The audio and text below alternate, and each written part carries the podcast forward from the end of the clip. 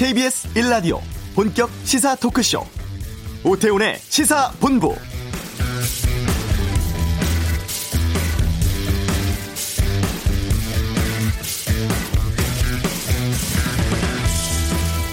지난 14일 문재인 대통령이 신년 기자회견에서 금강산 개별 관광 등은 국제 제재에 저촉되지 않아서 충분히 모색할 수 있다 이런 답변이 있었습니다. 이와 관련한 후속 조치 등이 이루어지고 있는 것으로 보이는데요. 통일부가 북측의 신변 안전 보장을 전제로 해서 북한 금강산 개별 관광을 허용하는 방안 적극 검토하겠다고 밝혔습니다. 또 북한의 공식 초청장 없어도 비자만으로 방문할 수 있는 비자 방법도 살펴보겠다고 했죠. 북미 관계가 교착 국면 상황에서 어, 정부가 북미 간 상황만 바라보고 있기보다는 좀 독자적인 남북 관계 구축에 나선 것으로 판단됩니다. 다만 우리 이러한 제안에 대해서 북한이 호응할지 또 미국의 어떤 반응일지가 중요해 보이는데요. 오태훈의 시사본부 잠시 후 이번 주 한반도는 코너에서 금강산 관광 재개 가능성 등을 살펴보겠습니다. 양육비를 지급하지 않는 부모의 신상 공개하는 사이트의 운영진이 명예훼손으로 기소가 됐는데 어제 국민참여재판에서 무죄 판결 나왔습니다. 이슈에서 이 내용 알아보겠습니다. 2부 각설하고 총선 90일 전 각 당 상황 또 전략 보수 통합 등에 대한 다양한 의견 듣는 시간 갖겠고요. 시사법정은 이춘재 8차 사건 재심 결정 소식 등에 대해서 짚어보겠습니다. KBS 라디오 오태훈의 시사본부 지금 시작합니다. 네, 이 시각 핫하고 중요한 뉴스들 정리해 드립니다. 방금 뉴스 KBS 보도본부 박찬형 기자와 함께합니다. 어서 오세요. 네, 안녕하세요. 예. 어, 안철수 바른미래당 전 의원 19일 온다고요? 네, 바른미래당 김수민 의원하고 김도식 전 비서실장이 오늘 기자들을 만나서요. 안철수 전 의원이 19일에 우리나라에 도착한다 이런 네. 사실을 밝혔고요. 19일이면 일요일이네요. 일요일. 예. 지금 들리는 얘기는 오후 5시쯤 인천공항을 통해서 들어올 것 같습니다. 아, 이미 여러 차례 뭐 안철수 전 의원이 복귀 의사를 밝혔기 때문에 네. 어, 과연 이번 총선에서 어떤 역할을 하느냐 이 부분이 최대의 관심사였었고요. 뭐 아시다시피 어, 황교안 한국당 대표가 계속 러브콜을 보내왔었는데 음. 어, 안철수 전 대표는 정치공학적 통합 논의에 참여하지 않겠다라고 분명하게 선을 그었었고요. 예. 안철수계 인사인 이동섭 바른미래당 원내대표 권한대행이 바른 미래당 안에서 뭐라고 얘기를 했었냐면 안철수만이 유일한 해답이다. 음. 그래서 만신창이가 된 당을 일으켜 세우기 위해서는 빨리 수습을 해서 총선 체제로 가야 된다라고 얘기를 했는데 이게 어, 바른 미래당으로 들어와서 할 건지 아니면 네. 새로운 당을 창당할 건지 두 가지가 지금 논란이 되고 있는데 아마 신당 창당에 더 무게가 실리고 있는 것 같습니다. 근데 뭐 아시다시피 새정치연합이라든지 새정치민주연합, 국민의당, 바른미래당 다 안철수 전 의원이 다 창당했던 당들이었거든요. 네. 새로운 정치를 해보려고 계속해서 어, 당을 만들었었는데 어쨌거나 지금까지 그런 시도는 계속 아, 실험 중이지만 이번 총선을 앞두고 새로운 당이 만들어졌을 때 새가 그렇게 과연 클 것이냐라는 부분에 대해서는 약간 의문이 들, 들고요. 다만 이번 총선에 나오는 안철수계 그 의원들 그리고 음. 후보들에게는 그 개별 후보들에게는 큰 힘이 될 것임은 분명해 보입니다. 네. 민주당은 이해찬 대표 장애인 비하 발언 때문에 곤혹스러워하고 있다고요? 이게 어제 그 이해찬 민주당 대표 그런 발언을 했는데 선천적인 장애인은 의지가 약하다고 한다. 라는 남의 말을 인용해서 발언을 했는데 이 발언이 문제가 됐습니다. 이게 민주당 공식 유튜브 채널에서 신년 기획으로 청년과의 대화를 가졌었는데 여기에서 영, 영입 인재 1호인 최혜영 강동대 교수를 이제 언급을 했어요. 네. 그러면서 이분 장애인이시지 않습니까? 그러니까 선천적인 장애인은 어려서부터 장애인을 장애를 가지고 있으니까 이걸 극복하려는 의지가 좀 약하다고 한다. 음. 그런데 후천적으로 장애를 가진 사람들은 정상적이었을 때를 생각해서 이를 극복하려는 의지가 좀 더 강하다. 네.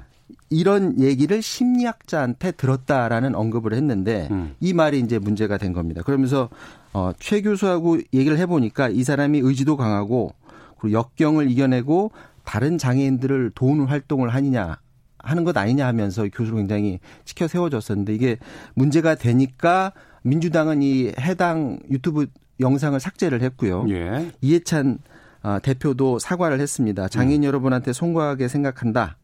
그리고 어, 자신의 인용 자체가 장애인분들한테 상처가 되는 걸 어, 제대로 어, 고려하지 못하고 이런 부적절한 발언을 했다 이렇게 사과를 했는데 근데 이게 문제가 더 커질 수도 있는 게 이해찬 대표가 장애인 비하 발언에서 곤혹스러웠던 게 이번이 처음이 아니었거든요. 아, 그래요?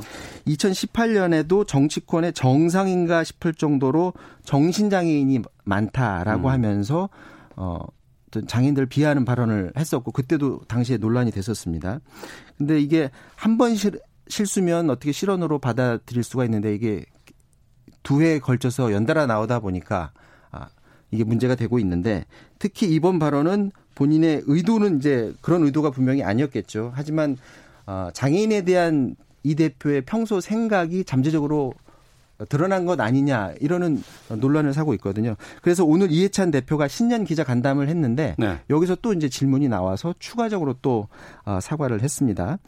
어, 자유한국당 심재철 원내대표 본인도 장애를 가지고 있지 않습니까? 그래서 본인도 어, 장인 한 사람으로서 이해찬 대표의 인식에 대해서 화가 난다 이렇게 비난을 했고요. 민주도 민주당으로서는 인재 영입 1호를 장애인을 끌어들임으로 해서 어떤 참신함이 보여지는 듯 했었는데 이 비하 발언 때문에 이게 빛이 발할 그런 위기에 처했다고도 볼 수가 있을 것 같습니다. 네.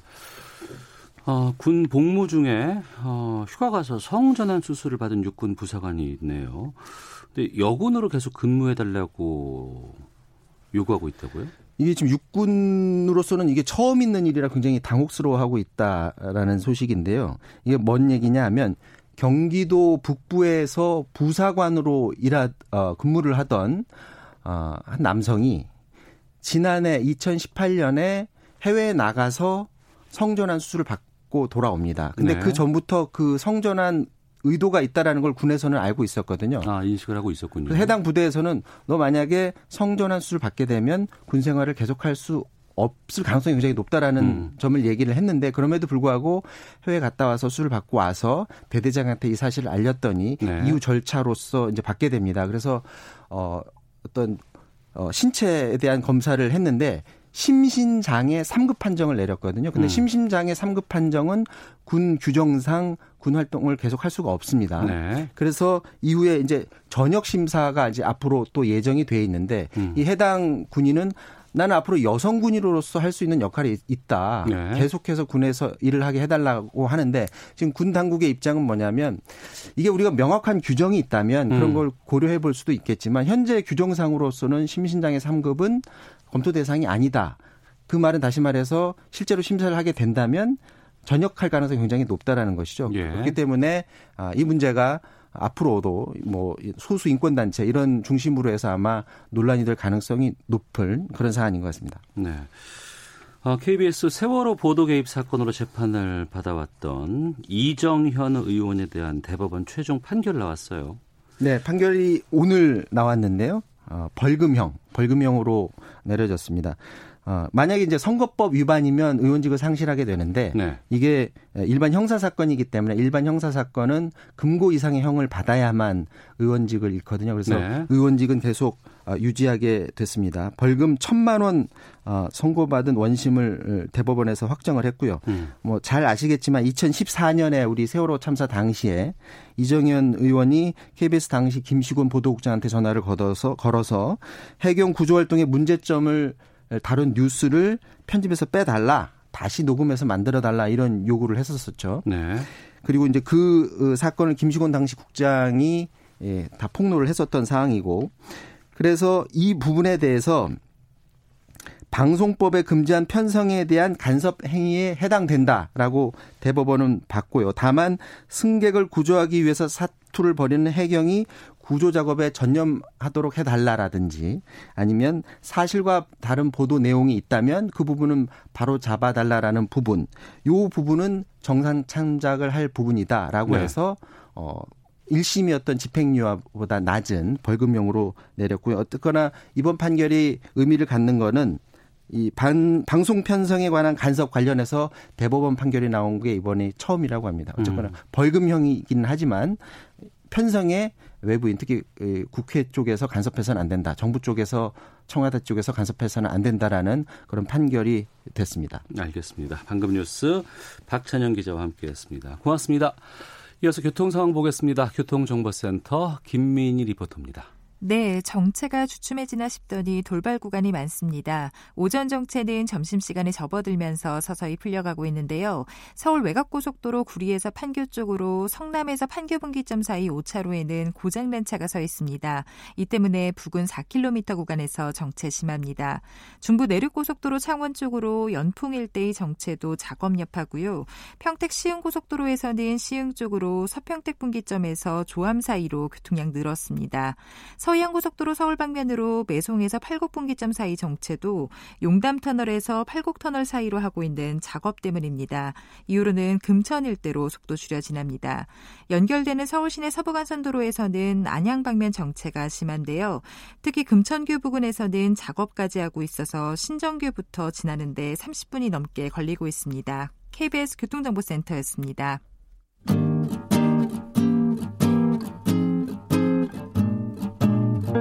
KBS 1라디오 오태훈의 시사본부 여러분의 참여로 더욱 풍성해집니다. 방송에 참여하고 싶으신 분은 문자 9730번으로 의견 보내주세요. 짧은 문자는 50원, 긴 문자는 100원의 정보 이용료가 붙습니다. 애플리케이션 콩과 마이케이는 무료고요. 시사본부는 팟캐스트와 콩, KBS 홈페이지를 통해 언제나 다시 들으실 수 있습니다. 많은 참여 부탁드려요.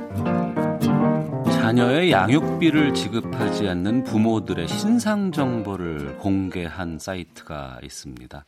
이름이 배드파더스라고 하는데 여기에 운영진들이 명예훼손 때문에 기소가 됐는데 어제 국민참여재판에서 무죄 판결 받았습니다. 양육비 지급 실태 좀 짚어보겠습니다. 재판 담당하셨던 양소영 변호사를 연결합니다. 안녕하십니까? 네, 안녕하세요. 네. 양소영 변호사입니다. 이 Bad Fathers라는 이 사이트가 어떤 곳인지 또 어떤 정보들을 공개했는지를 좀 여쭙겠습니다. 네.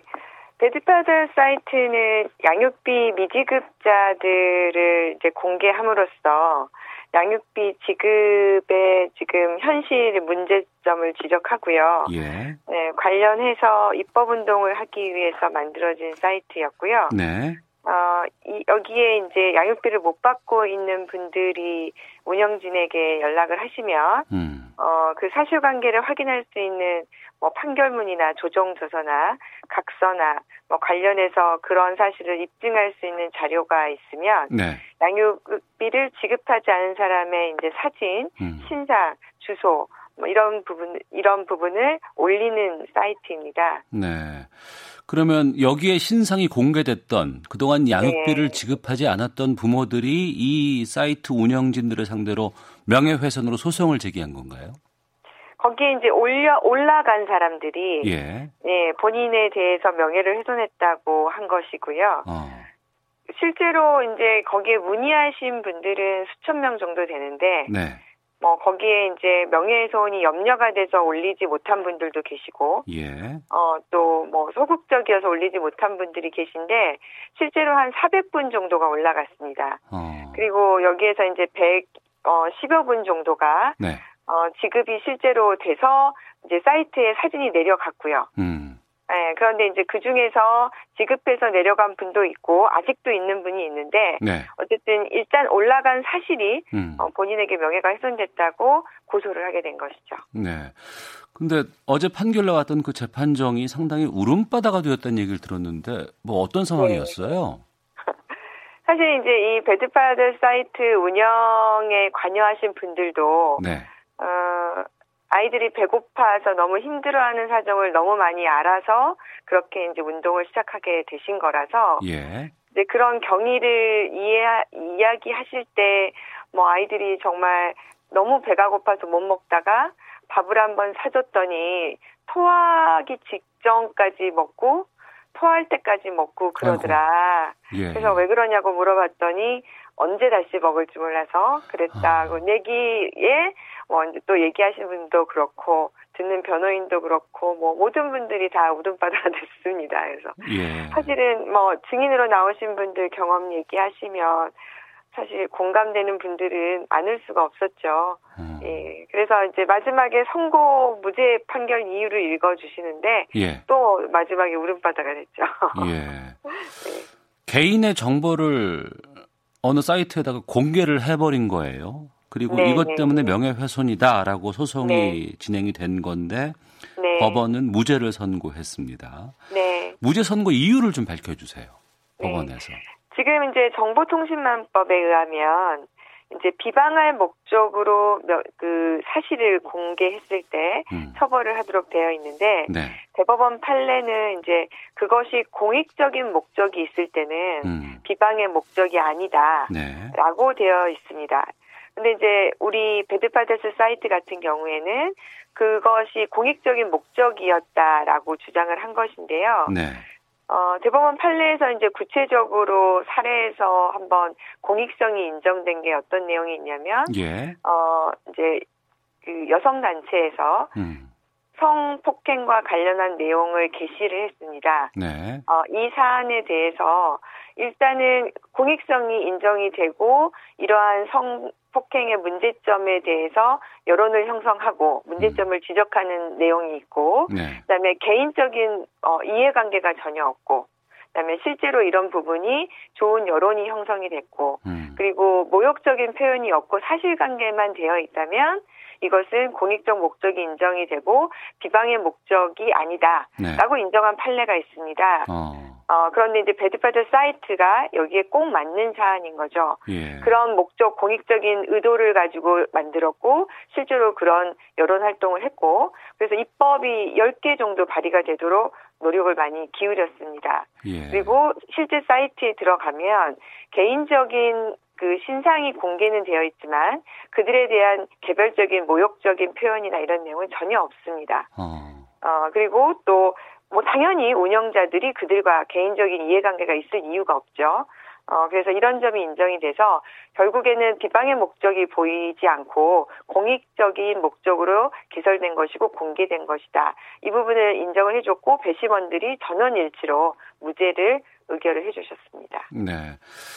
그 아이를 키우는데 필요한 돈이 양육비인 거 아니겠습니까? 그리고 그렇죠. 이건 의무적으로 당연히 해줘야 되는 건데 이걸 안 해주는 네. 것 이런 네. 사람들의 신상을 공개하는 것은 공익으로 볼 수 있다 이렇게 좀 이해가 될것 네. 같은데 그러면 여기서 이 어느 정도의 상황인 건지 좀 저희가 네. 실제 사례를 좀 그 한 분 연결해서 좀 여쭤보겠습니다. 변호사님 잠깐만 좀 계시고요. 네. 예. 8년째 아, 이 양육비 받기 위해 싸우고 계신 분이라고 하는데 손민희 활동가 연결해 보겠습니다. 나와 계시죠? 네, 안녕하세요. 예. 8년째 싸우고 계신다면서요? 네, 양육비를 이제 지급받지 못해서 8년째 양육비 문제에 대해서 예. 싸우고 있습니다. 어, 근데 8년 동안이나 걸려야 될 일인가요, 이게? 어, 그러게요. 저도 이제 소송이 끝나고 바로 이제 지급받을 수 있을 거라 생각했는데, 네. 이런 절차가 미비하다 보니, 음. 이제 상대방이 주지 않으면 지급받기가 매우 어렵더라고요. 예. 이 활동을 하시면서 이 양육비 지급받지 못하는 분들, 뭐 이런 사례가 주변에 많이 있던가요? 네, 그, 생각보다 이렇게 이제 단체에서 만나신 분들의 얘기를 들어보면 사례마다 정말 다양하고요. 예. 그 실제 한 아빠는 아이 셋을 혼자 양육을 하고 있어요. 예. 근데 아이 엄마가 집을 나간 지 10개월 만에 재혼을 하고 어. 또 아이를 또 낳고 그렇게 이제 산다라는 또 이제 내 아이 또 어떤 엄마는 내 아이는 책임지지 않고 상간녀 또는 재혼녀의 아이는 책임지는 그러니까 사례들이 정말 다양하더라고요. 음, 부모로서의 의무를 하지 않고 져버린 건데 네. 그들이 그 양육비를 지급하지 않는 이유는 뭐예요?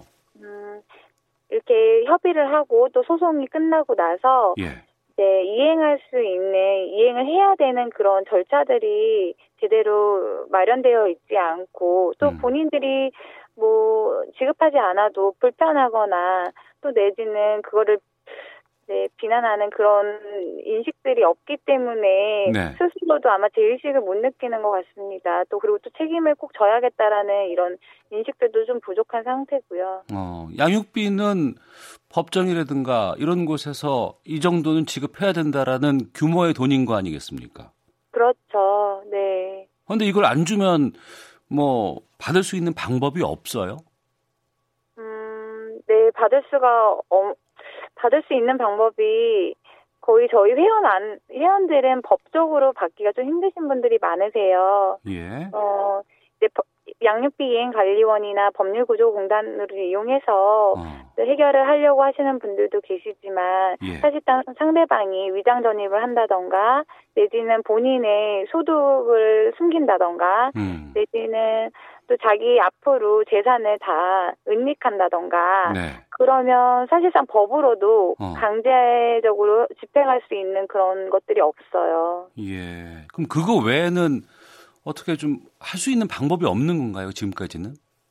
음, 이제 아마 할 수 있는 법으로 해결할 수 있는 방법들이 없었기 때문에 네. 결국에는 이제 이런 사이트에 이제 어, 양육자들이 기대를 또 희망을 걸 수밖에 없지 않았나라고 어. 생각이 듭니다. 그 책임을 져버린 사람들에게 법적으로도 강제할 수 있는 방법이 없다 보니까 이런 그 신상을 공개하는 배드파더스 이런 사이트가 등장을 했다는 말씀이시네요. 네, 저는 그렇다고 생각합니다. 어, 그러면 이 신상이 공개되고 나니까 지급을 하던가요? 어떻습니까?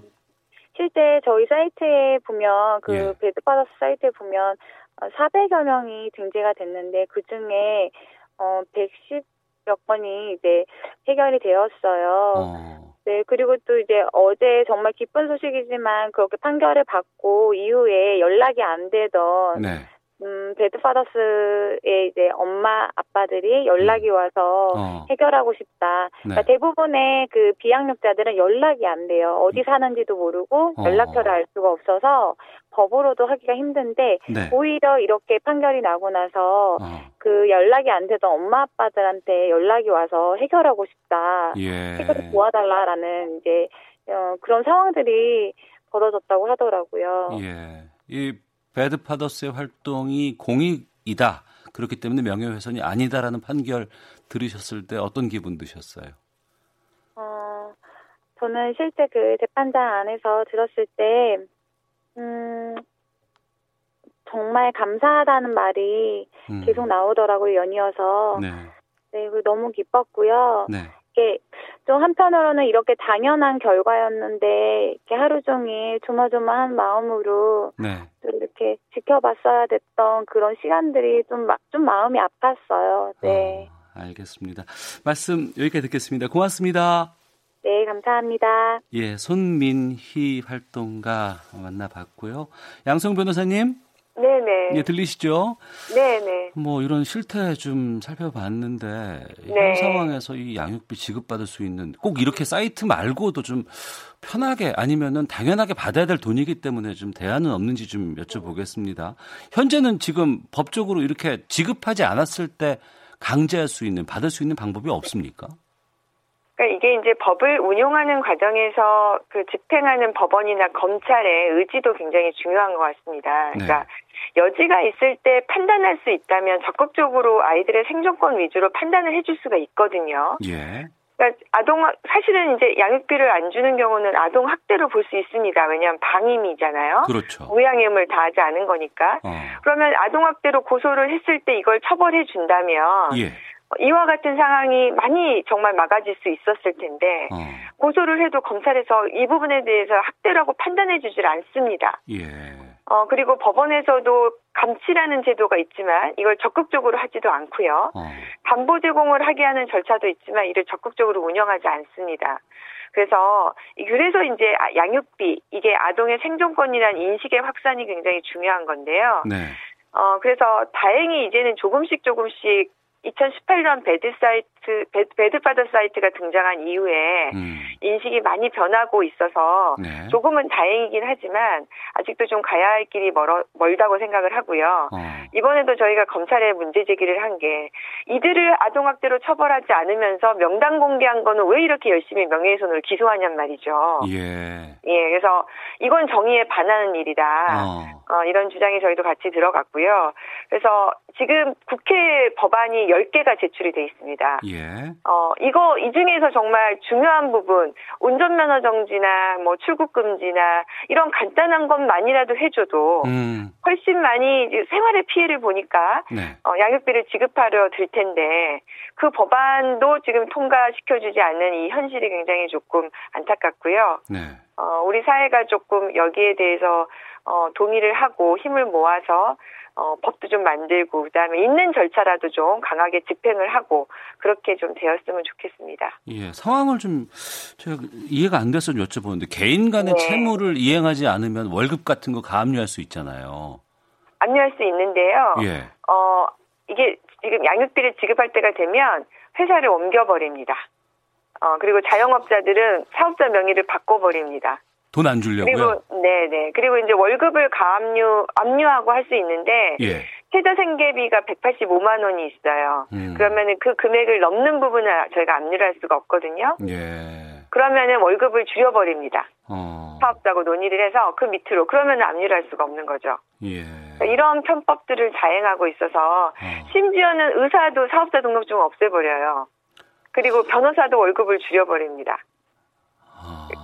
아. 그 사업주가 뭐 명의 바꾸는 건 너무나 쉬운 거고요. 그러니까 돈이 없어서 그, 안 주는 게 아니군요, 이게. 그러니까요. 그런데 그 사람들 보면은 해외여행 가고 뭐 골프 치러 다니고 뭐 사진 올려놓고 이런 걸 보면 예. 뭐 이중으로 상처를 받죠.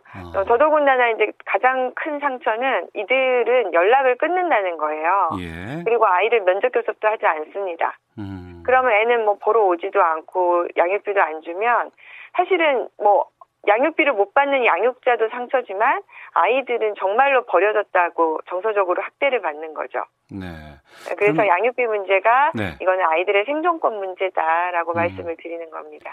이런 사이트가 있다는 거는 아무리 해보려고 해도 안 되기 때문에 다른 방법, 우회적인 그럼요. 방법을 네네. 네, 택한 네. 것인데 좀 법적으로, 제도적으로 완벽한 네. 좀 대책들, 보완책 필요할 것 같습니다. 다시 한번 좀 이걸 정리해서 알려주세요. 지금 되고 있는 감치나 이행명령 담보 제공 이런 제도가 좀 적극적으로 운영이 됐으면 좋겠고 음. 어, 검찰에서는 이와 관련해서 좀 아동 학대로 적극적으로 좀 검토를 해서 기소를 하시면 좋겠습니다.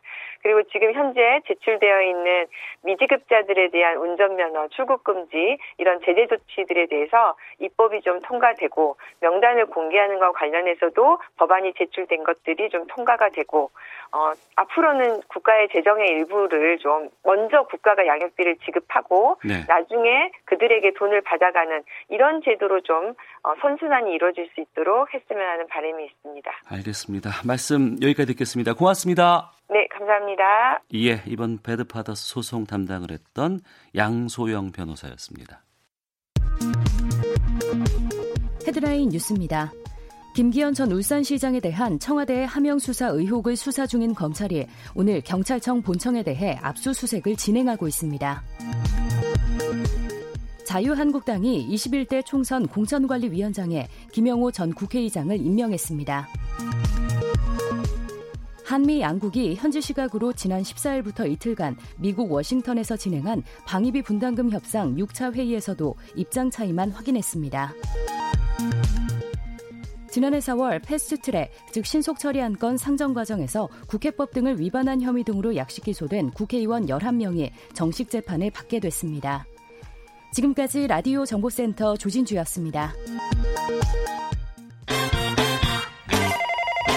안녕하세요. 라디오 청취율 조사 중입니다. 예, 안녕하세요. Iron Dragon 김웅수. 김웅수 씨, 12시 20분 오태훈의 시사본부 많이 들으시나요? 아주 아주 잘 듣고 있습니다. 돌리다가 97.3이 딱 잡힌 거예요. 근데 내용이 저하고 주파수가 맞았어요. 채널 고정. 오태훈의 시사본부 이번 청취율 얼마로 예상하십니까? 묻고 더블로가 본격 시사 토크쇼 오태훈의 시사본부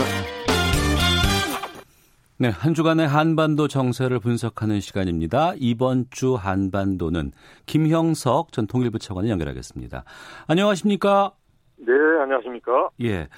지난해까지는 북미 관계 개선 좀 기다리던 입장이었던 우리 정부가 네. 새해 들어서는 좀 남북 관계를 좀 적극적으로 발전시켜 나가겠다 이렇게 좀 기조가 바뀌었는데 달라진 배경은 뭐라고 보세요? 어 전체적으로 기조가 바뀌었다는 것보다도요. 예. 일단 남북 관계를 발전시키는 데 있어서 우선은 이제 어 당장 이제 북한과 미국 간에 서로 이야기할 때 우리보다는 많지 않습니까? 그래서 북미 간에 이제 대화를 통해서 뭔가 진전되는 것은 이제 지원하고 지켜보겠다라는 입장이었고, 네. 근데 지금 보니까 미국이 대선 국면으로 들어감에 따라서 움직일 수 있는 여지가 좀 이제 많이 어려워졌고, 음. 그 다음에 또 북한은 보니까 이제 남북 관계에 대해서 의도적으로 지금 뭐 좀 서운한 감이겠지만, 네. 의도적으로 남북 관계에 대해서 소극적이면서 뭐 새로운 길을 운운하니까 음. 이렇게 놔뒀다가는 남북 관계가 이제 퇴행할 수 있고 이걸 또 다시 또 돌이키려면 좀 여러 가지 또 시간도 걸리고 노력도 많이 필요하거든요. 예. 그래서 이제 올해 뭔가 남북 관계에 다시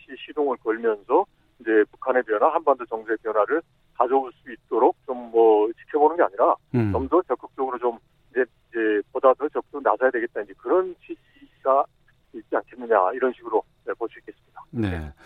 지난해 남북 관계는 좀 다른 때보다 상당히 좀 냉랭했던 게 사실인 것 네. 같은데. 네. 이게 또 북한 측의 입장도 있을 것 같고 이번 이런 네. 우리 정부의 계획에서 현실성은 있을지 궁금하거든요. 어, 일단은 이제 대부분 뭐 현실성이 없다라고 하지만 그게 전혀 불가능한 건 아닙니다. 그러니까 예를 들어서 지금 이제 제재의 틀 속에서 일단은 제재의 틀 속에서 할 수 있는 게 여러 가지 있거- 있거든요. 네. 그러니까 그 속에서 이제 결국 이제 북한이 호응하느냐 그 문제겠지만 그걸 할 수도 있지만 조금 더 큰 틀에서 본다면 북한을 움직이고 또 미국을 움직일 수 있는 그런 차원에서 우리가 좀 좀 더 이제 큰 일종의 좀 그 스텝을 밟을 수도 있는 거죠. 네. 그러니까 즉 이제 북한의 비핵화를 이끌어내면 그러면 이제 미국이 움직이기 편하니까 북한의 비핵화를 이끌어내기 위해서 미국이 할 수 없는 것을 우리가 좀 하겠다. 어. 다만 전제는 이제 미국하고 이제 서로 이제 긴밀하게 협력하고 소통을 해야 되겠죠. 네. 그걸 그냥 이렇게 불쑥 얘기하기 어려운 거고 이제 그런 차원에서 미국을 대신해서 우리가 할 수 있는 게 많이 있거든요. 음. 이제 그걸 한번 미국하고 긴밀히 소통을 해서 북한에게 제의를 해서 이제 그 다음에 이걸 북한의 비핵화에 적극적 조치가 나와서 선순환 되도록 하는 방법이 있고 그 다음에 이제 또 하나는 이제 미국이 움직일 수 있도록 하기 위해서는 미국은 지금 트럼프 대통령은 이제 지금 한반도 정세가 이 정도 상황에서 좀 최대한 뒤로 가서는 안 되겠다라는 거니까 네. 그렇게 하려면 이제 일종의 좀 이제 북한을 이제 이 틀 속에서 끌어 이제 놓을 수 있는 그런 음. 인센티브를 줄 필요가 있단 말이죠. 예. 그러면 이제 그렇게 하기 위해서 일단 그 북한의 그런 그 관리를 하기 위해서 미국이 움직일 수 있도록 하기 위한 뭐 여러 가지 카드를 미국에 대해서 이야기할 수 있죠. 그거 자체가 방위비 협상 문제가 될 수도 있고 호르무즈 그 문제도 될 수도 있고 음. 어떻게 말하면 미국은 아직은 아니라고 하지만 뭐 중거리 미사일 뭐 배치 네. 그런데 이런 부분을 공개된 게 아니라 비공개적으로 해서 좀 그 긴밀하게 협력을 하면 그 속에서 이제 그 일종의 남북 관계의 변화에 그러한 이제 여지도 생길 수 있다라고 생각합니다. 네. 단지 뭐 상황만 보고 있을 상황은 아닌 거죠. 통일부가 어제 이런 입장을 밝혔습니다. 개별 관광은 유엔 안보리 제재에 저촉되지 않는다. 개별 네. 북한 관광을 적극 검토하겠다. 이렇게 얘기했는데 그러면 개별적으로 북한 관광 언제쯤 실현될 수 있다고 전망하세요? 오, 한다면 당장 할 수 있죠. 그게 이제 패턴이 이제 기존에 이제 초청장을 받고서 가는 건데 그거 없이 이제 뭐 중국 같은 데서 비자 받고 이제 그 중국 사람들 북한 관광하듯이 예. 이제 그런 걸 이제 의미하는데 뭐 지금이라도 예를 들어서 만약에 북한 쪽에서 이제 우리 인원이 가서 이제 비자 신청을 하고 북한에 이제 비자를 발급한다 그러면 갈 수는 있겠죠. 음. 예. 그런데 이제 문제는 제가 보기에 이런 이런 식으로 해서 약간 보면 이제 직접적인 건 아니잖아요. 이제 그래서 이제 그렇게 하는 것보다는 일단 금강산이라든지 이런데 먼저 인도적 차원에서 우리가 접근할 필요가 있지 않느냐. 인도적인 차원이요? 어 그럼요. 어. 금강산 보면 이산가족 상설 면에서도 있지 않습니까? 예, 예, 그러니까 예. 뭐 그런 것과 연관해서 이제 어. 이 이북에 고향이신 분들이 이제 자기 고향에 가는 게 가장 좋지만 예. 고향이 아니더라도 북한 땅을 밟아서 이렇게 하고 경우에 따라서 가능하다면 가는 친지를 만나면 더더욱 좋은 거거든요. 그러니까 네. 이런 이제 단지 그냥 뭐 북한하고 인연이 없는 분들이 이제 단지 가서 뭐 새로운 세계 가서 뭐 말 그대로 관광한다 그런 개념이 아니라 음. 북한하고 그런 인도적 차원에서 이제 필요로 하신 분들이 이제 가고 그러면서 이제 그런 마음의 평안을 얻는다 이런 쪽으로 좀 어, 접근에 들어가면 네. 미국이라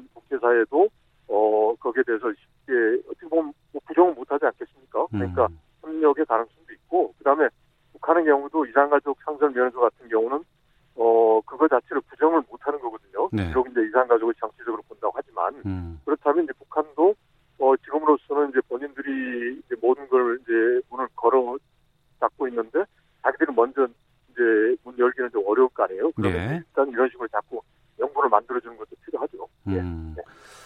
어제 미국에서 한미일 외교장관 회담이 있었고 이 개별 관광, 네. 북한 개별 관광에 대한 논의도 이루어진 것으로 알고 있습니다. 네. 또 네. 이도훈 한반도 평화사 본부장도 미국 방문해서 이 문제를 네. 좀 미국과 협의하겠다고 말했는데 네. 미국 설득하는 거는 어떤 상황으로 보세요? 뭐 가능하다라고 보는데요. 근데 아, 저는 그래요?